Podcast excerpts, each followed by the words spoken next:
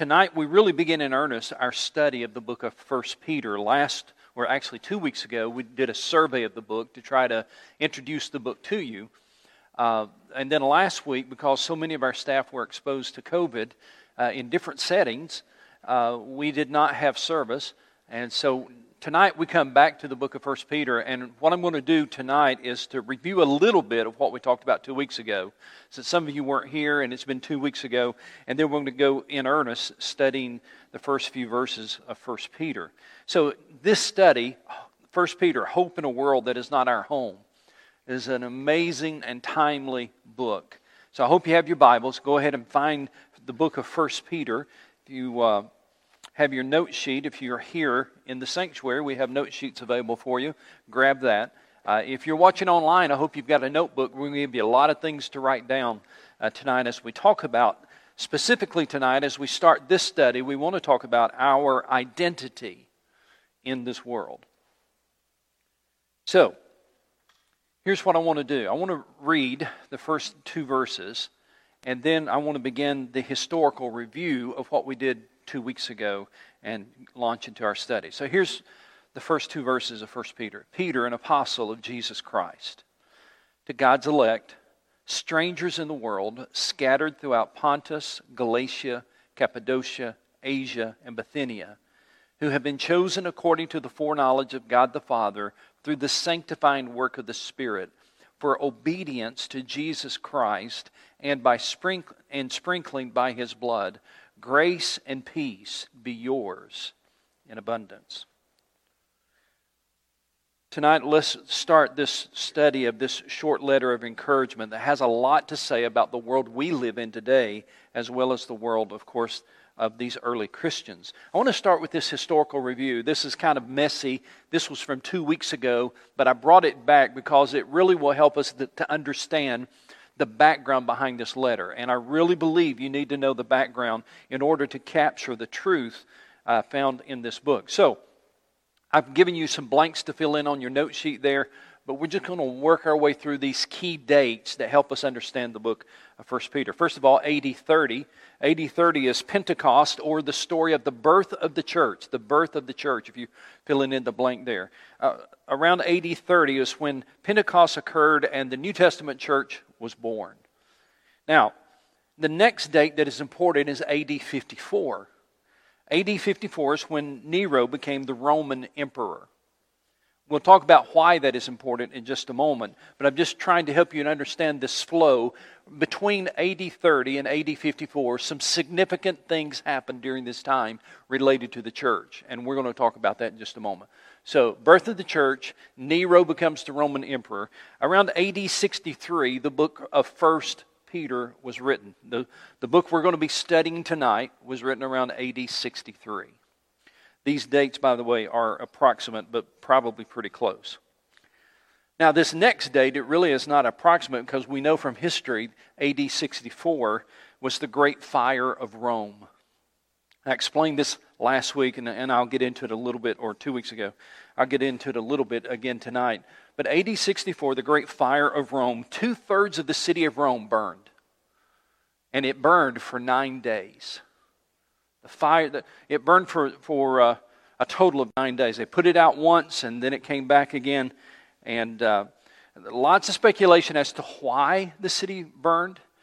Uh, it was started by, the fire was started by Nero, and he blamed Christians for it after he got in trouble.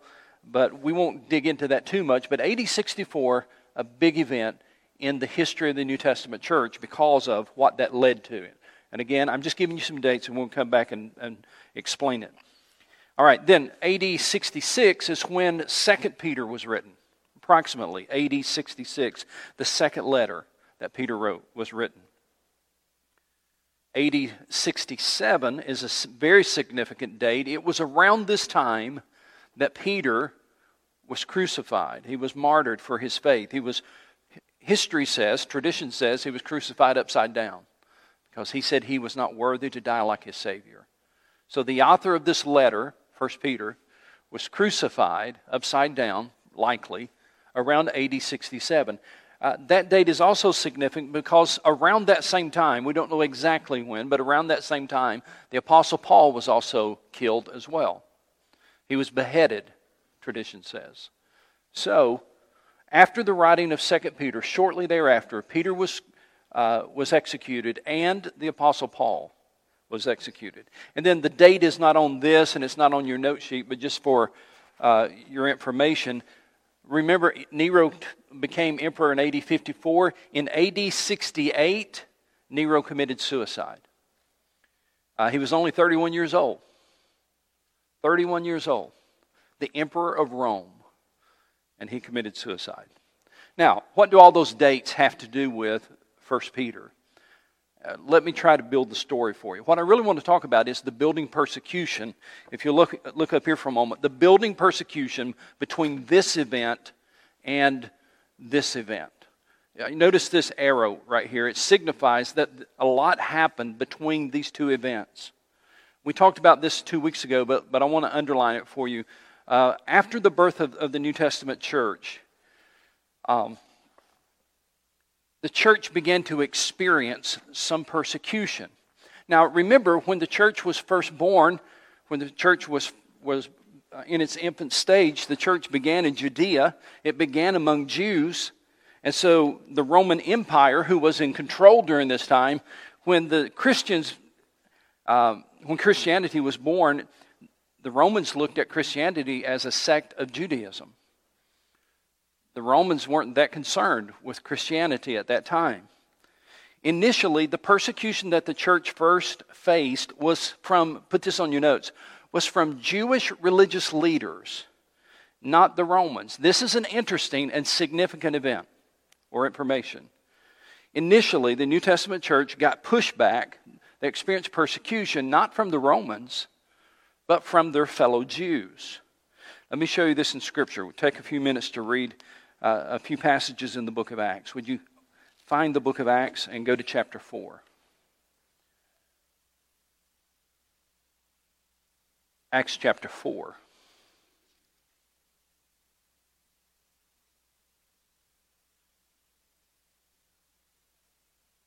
Now, remember, historically, Acts chapter 2 is when the Holy Spirit came at Pentecost. That was the birth of the New Testament church, was in Acts chapter 2 by the time we get to Acts chapter 4, persecution of the church has already started. But I want you to notice the source of the persecution. Chapter 4, verse 1 The priest and the captain of the temple guard and the Sadducees came up to Peter and John while they were speaking to the people. They were greatly disturbed because the apostles were teaching the people and proclaiming in Jesus the resurrection of the dead. They seized Peter and John, and because it was evening, they put them in jail until the next day. These are religious leaders. These are Jewish religious leaders who are upset that Paul and, and, and uh, his, or Peter and John are, are preaching Jesus and preaching the resurrection. And so they arrest them. Look in verse 17. But to stop this thing from spreading any further among the people, we must warn these men to speak no longer to anyone in this name. Then they called them in again and commanded them, these religious leaders are commanding them not to speak or teach at all in the name of Jesus. But Peter and John replied, Judge for yourselves whether it's right in God's sight to obey you rather than God, for we cannot help speaking what we have seen and heard. Verse 27 continue the story. In verse 27, uh, it says, Indeed, Herod and Pontius Pilate met together with the Gentiles and the people of Israel in this city to conspire against your holy servant Jesus, whom you anointed. They did what your power and will had decided beforehand should happen. Notice that Herod and Pontius Pilate were meeting together with the Gentiles and the people of Israel to conspire against Jesus. Now, one more, one more passage. Um, well, let's just, for sake of time, let, let's go over to chapter 7, Acts chapter 7. We're not going to take the time to read Acts chapter 7, but in Acts chapter 7, we see Stephen being martyred as the, uh, for his faith, the first martyr of the Christian church. Now, answer this question. Based on what you read in Acts chapter 7, who threw the stones? Jews did, not the Romans. The first martyr of the Christian faith was Stephen, stoned by the religious leaders. So the persecution that the early church experienced at first was from the Jewish faith, the, those Jewish leaders. In fact, if you go to Acts chapter 8, look what you find out. Saul was there watching Stephen being stoned.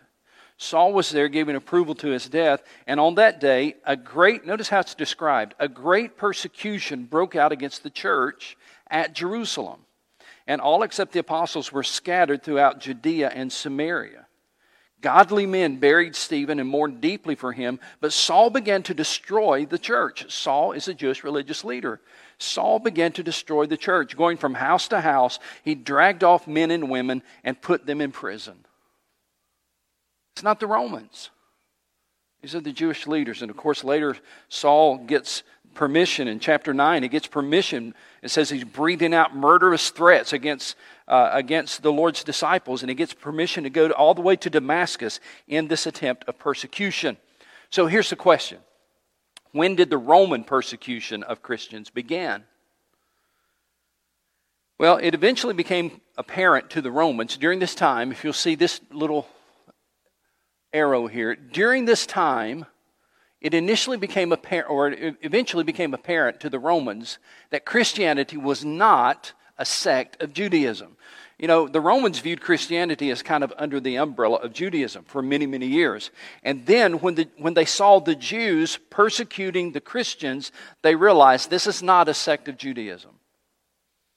So, guess what happened? Because the Jews began to cast the Christians out of the synagogue, because the Jews were persecuting the Christians, the Romans began to take note. And I want you to see what happened in Romans chapter 12, verses 1 through 4. This is very significant. The start of Roman persecution is recorded in Acts chapter 12, verses 1 through 4. All right, so let's see what it says. It was about this time that King Herod arrested some who belonged to the church. Now, King Herod was appointed as the Roman ruler over Palestine. He was part Jew, but he the Romans gave him this assignment, and he was appointed by the Romans to be king over Palestine. Now, watch what happens. It's about this time that King Herod arrested some who belonged to the church, intending to persecute them. He, this is now a Roman intending to persecute.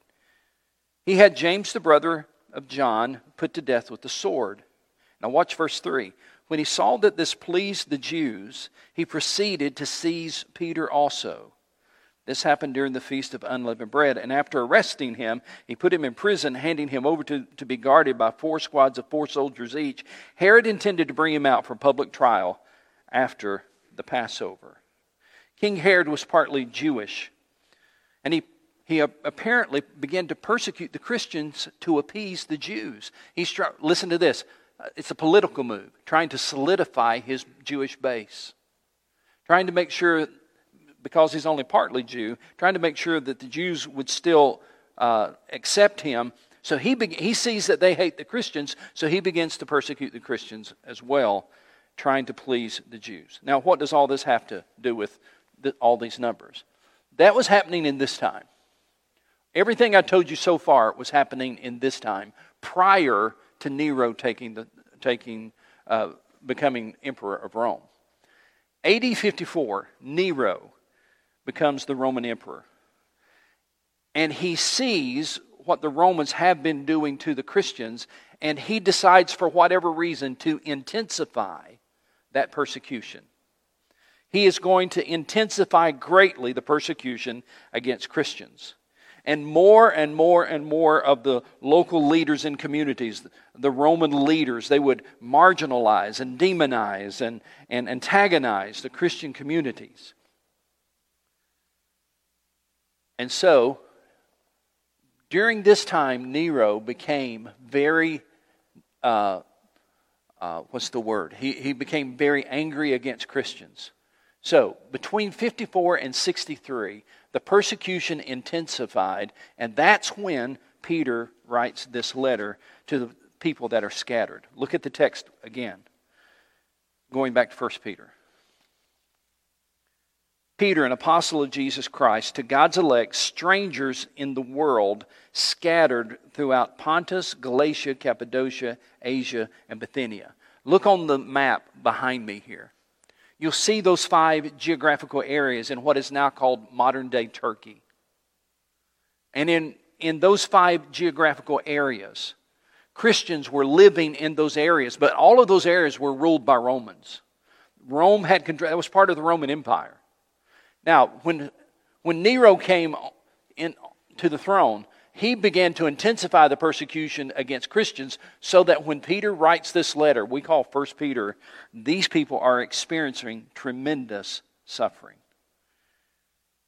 That's why, if you look in verse 6, we're not going to talk about it tonight, but if you look in verse 6, I just want to give you a little hint as to what Peter's going to be saying to these people. He says, In this you greatly rejoice, though now for a little while you may have to suffer grief in all kinds of trials.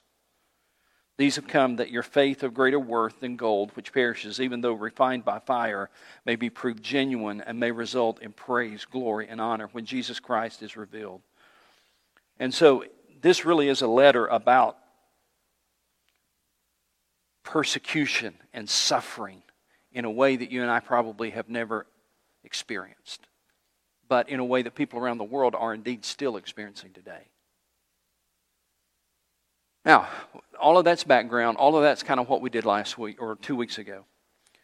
Um, just keep in mind that during this time right here, persecution was ramping up, ramping up, ramping up, to the point that Peter finally addresses it in the letter we call First Peter.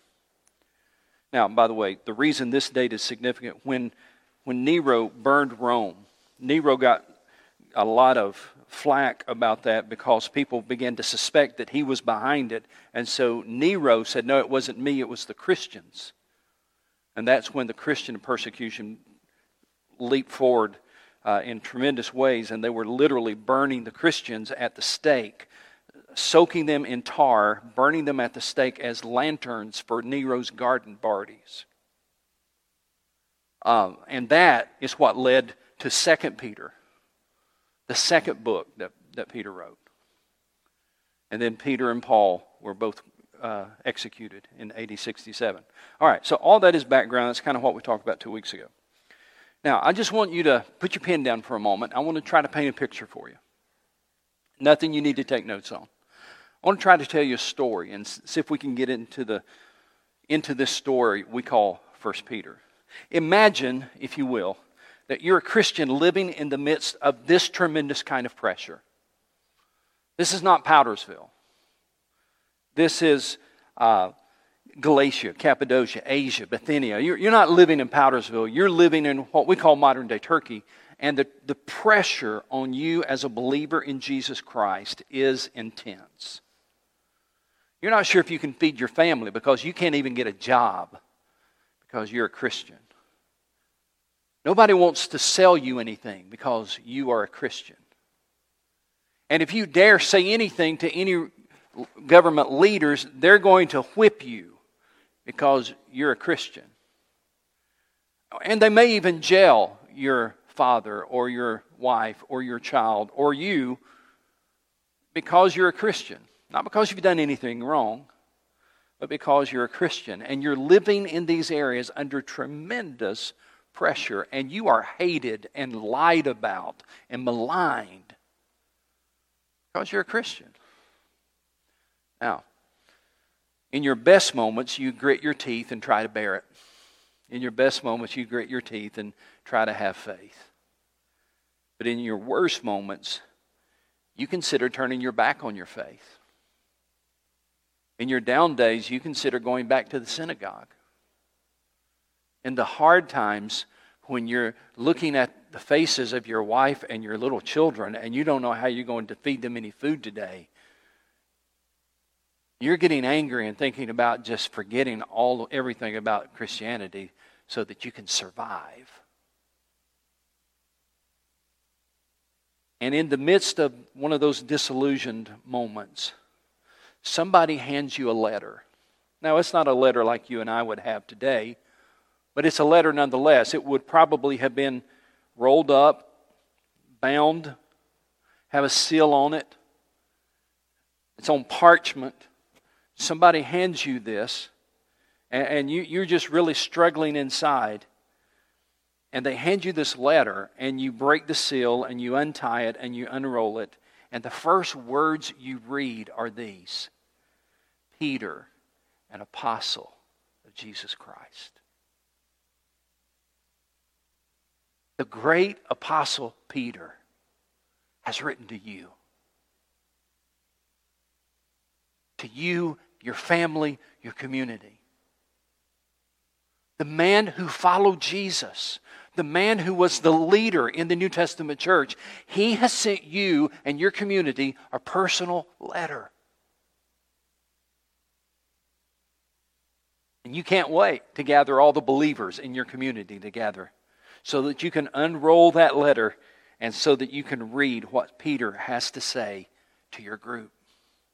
And you realize as you're holding that scroll that you're not just holding a scroll, but you're holding hope. Because Peter has written a word to encourage you. I want to read what they would have read I want to read the very words they would have read in those areas Asia, Cappadocia, Bithynia, Galatia. I want to read the very words as they unrolled that scroll. Here's what they would have read Peter, an apostle of Jesus Christ, the God's elect, strangers in the world, scattered throughout Pontus, Galatia, Cappadocia, Asia, and Bithynia, who have been chosen according to the foreknowledge of God the Father through the sanctifying work of the Spirit for obedience to Jesus Christ and sprinkling by his blood. Grace and peace be yours in abundance. Praise be the God and Father of the Lord Jesus Christ. In his great mercy, he has given us new birth into a living hope through the resurrection of Jesus Christ from the dead, and into an inheritance that can never perish, spoil, or fade, kept in heaven for you, who through faith are shielded by God's power until the coming of the salvation that is ready to be revealed in the last time. In this you greatly rejoice, though now for a little while you may have to suffer grief in all kinds of trials so, to get your note sheet there, and let's work our way through just the first few verses. We, will probably only get the first two there, but he begin, Peter begins his letter by reminding his readers who they are. Put this on your notes. I think there's a blank there. He, he begins the letter by reminding these people who they are. This is important because our belief flows out of our identity. Put that on your notes. Our belief flows out of our identity. before I went off to college, my dad told, told me something um, that I've never forgotten. He only said it to me once, only one time. But before I went off to college, as I was 18 years old, and dad looked me in the face and he said, Keith, I want you to remember something. You're a Shorter, and that name means something. I never got into trouble in college because, you know what? One of the reasons was I was preparing for ministry. But the other reason I never got into trouble at college was because anytime I was tempted to do something wrong, I kept hearing my dad say, You are a Shorter, and that name means something. Peter used identity language as well as he begins this letter. He wanted to remind these Christians who they are. So he describes them, he describes their identity with three different phrases. I hope you have your note sheet there and you can take some notes as we talk about each of these phrases. Because he describes them, first of all, as God's elect. Peter, an apostle of Jesus Christ, to God's elect. Put this on your notes. That's another word, uh, or another word for this phrase would be chosen. God's elect, another word would be chosen. Now, what are they chosen for? He answers the question for us in verse 2 who have been chosen according to the foreknowledge of God the Father through the sanctifying work of the Spirit for obedience to Jesus Christ and sprinkling by his blood. Peter's reminding his readers that they were chosen by God and they are God's children. They are chosen. At one time, only the nation of Israel could say that, right? At one time in the Old Testament, only the nation of Israel could say, We're God's chosen people. The Jews were God's chosen people, but now, because of Jesus Christ, his death on the cross, and the salvation he offers, Jews and Gentiles can belong to God. And so here's what Peter's saying. He said, I know you're going through trials, I know you're going through persecutions, but I also know something else. No trial or persecution can rob you of the eternal life God has given to you because he chose you. Uh, look up here for a moment. And just because you're going through this hard time doesn't mean He has rejected you. You're chosen. Chosen by God. He has not rejected you. I know that there are some people perhaps watching tonight, or maybe some of you here, and your circumstances in life are hard, and if you know Christ as Savior, I would remind you that even in the hardest of times, to remind yourself you are chosen by God. You are God's child. You still have reason to rejoice even when life is difficult because you are God's elect, chosen by Him. Then he, he gives us another phrase strangers in the world. A couple of weeks ago, we asked what, what words do your, does your Bible use to describe that phrase? Some say aliens in the world, some say exiles, some use even the phrase foreign residents. Uh, the words that Peter uses here, strangers in the world, is really describing someone who's living somewhere, but that's not their permanent home. They're living in a town, they're living in a region, but that's not their permanent resident. They, they're temporarily there. And Peter uses this to say, We're exiles on this earth, yes. You're exiled, look up there. You're exiles in Asia and Bithynia and Galatia and Cappadocia and Pontus. You're, you're exiles there. You're aliens there. You're, you're uh, strangers there, but that's not your home. That's where you're living. That's not your home. Right now, just about everybody I'm looking at, I think, you, are living in upstate South Carolina. But if you know Christ as Savior, that's not your home. Not by a long shot. That's, you're, you're just here for a little while, but it's not your home. Sometimes when I do a funeral, I'll say, uh, you know, he didn't leave home, he went home. Not your home. I know I've, I've already talked about my dad tonight, but let me do it one more time. I, I won't use him anymore tonight as an illustration. But dad, in his final months, dad always had heart troubles and heart surgeries and heart attacks and all kinds of stuff. Uh, it's just a bad gene, heart gene in the family. And so dad was having heart trouble and numerous things. And uh, he knew, we knew he was in his last months.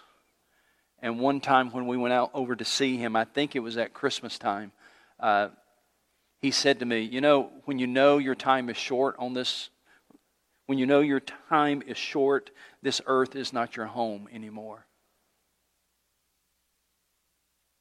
And that's, that's right. When you know your time is short, this earth is not your home anymore. That's the heart of 1 Peter. Living with the realization that this earth is not our home. Peter, an apostle of Jesus Christ, to God's elect, strangers in the world. It doesn't mean that they acted strange. It meant that he recognizes this earth is just your temporary residence. We listen, maybe I, maybe I can say it to you this way. In Christ, you've become citizens of heaven, and therefore, because we're citizens of heaven, our hope is not in this world. Would you agree with that? If you're a citizen of heaven, your hope is not in this world. Your hope is in the one who is Lord over everything. And then he uses another phrase. Peter, an apostle of Jesus Christ to God's elect, strangers in the world, scattered. That's the third phrase. Scattered throughout these five regions of Asia Minor. I love that phrase because it shows us it shows us that salvation has indeed extended beyond the borders of Israel at this time. If you look on the map, I don't know if those watching online can see this, but if you look on the map, it says Palestine in the bottom right hand corner. That's Israel. Uh, it's not a very big area there. And what I want you to see is that by this time, when Peter was writing the letter, 1 Peter, around AD 63, when he's writing this letter around AD 63, salvation now has extended beyond Palestine all the way up into Asia Minor. The salvation has been carried, the gospel message has been carried out of Palestine, out of Israel, and has made its way all the way up into Asia Minor, current day Turkey. The word scattered is an interesting word. Uh, it's just this idea, it's the same idea you'd have if you scattered grass seed. Uh, but the Christians were scattered throughout the world. I put this on my notes. They were scattered, but they were not forgotten. They were not living in Israel. They were scattered, but they were not forgotten. God still had their address. And God literally, through Peter's writing and the one that carried the letter, God literally put a word of hope in their hand. They were scattered, but they were not forgotten. I would say to you that this letter we call First Peter is both timely and timeless.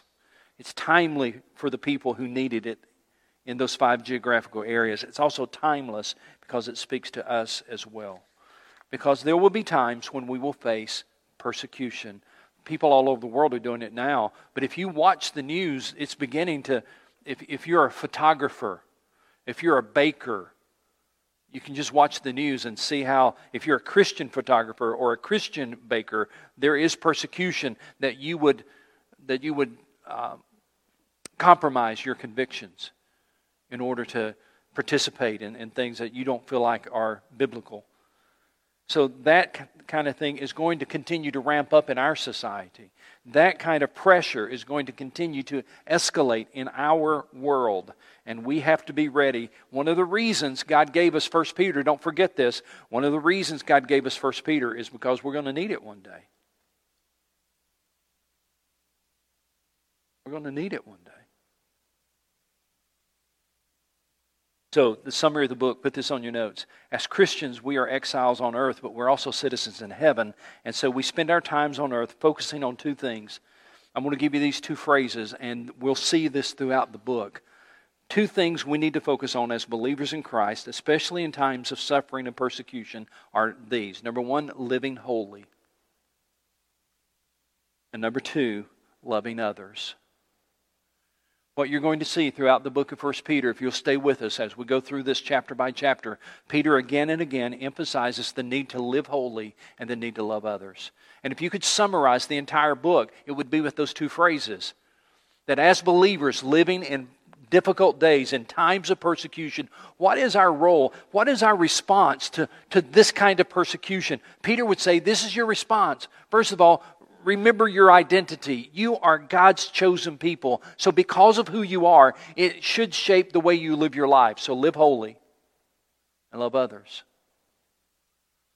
Because of who you are, because of your identity, it should shape the way you live your life. So, live holy and love others. Now, before we leave this text tonight, I, I, I can't leave without making sure that you see the Trinity in verse 2. Look at verse 2.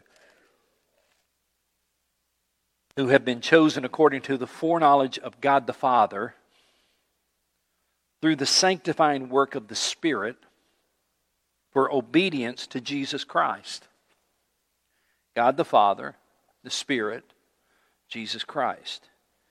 Uh, you probably know this, but let me make sure I tell you that you'll never see the word Trinity in the Bible the word Trinity does not appear in the Bible. But the work of the Trinity is all throughout the Bible.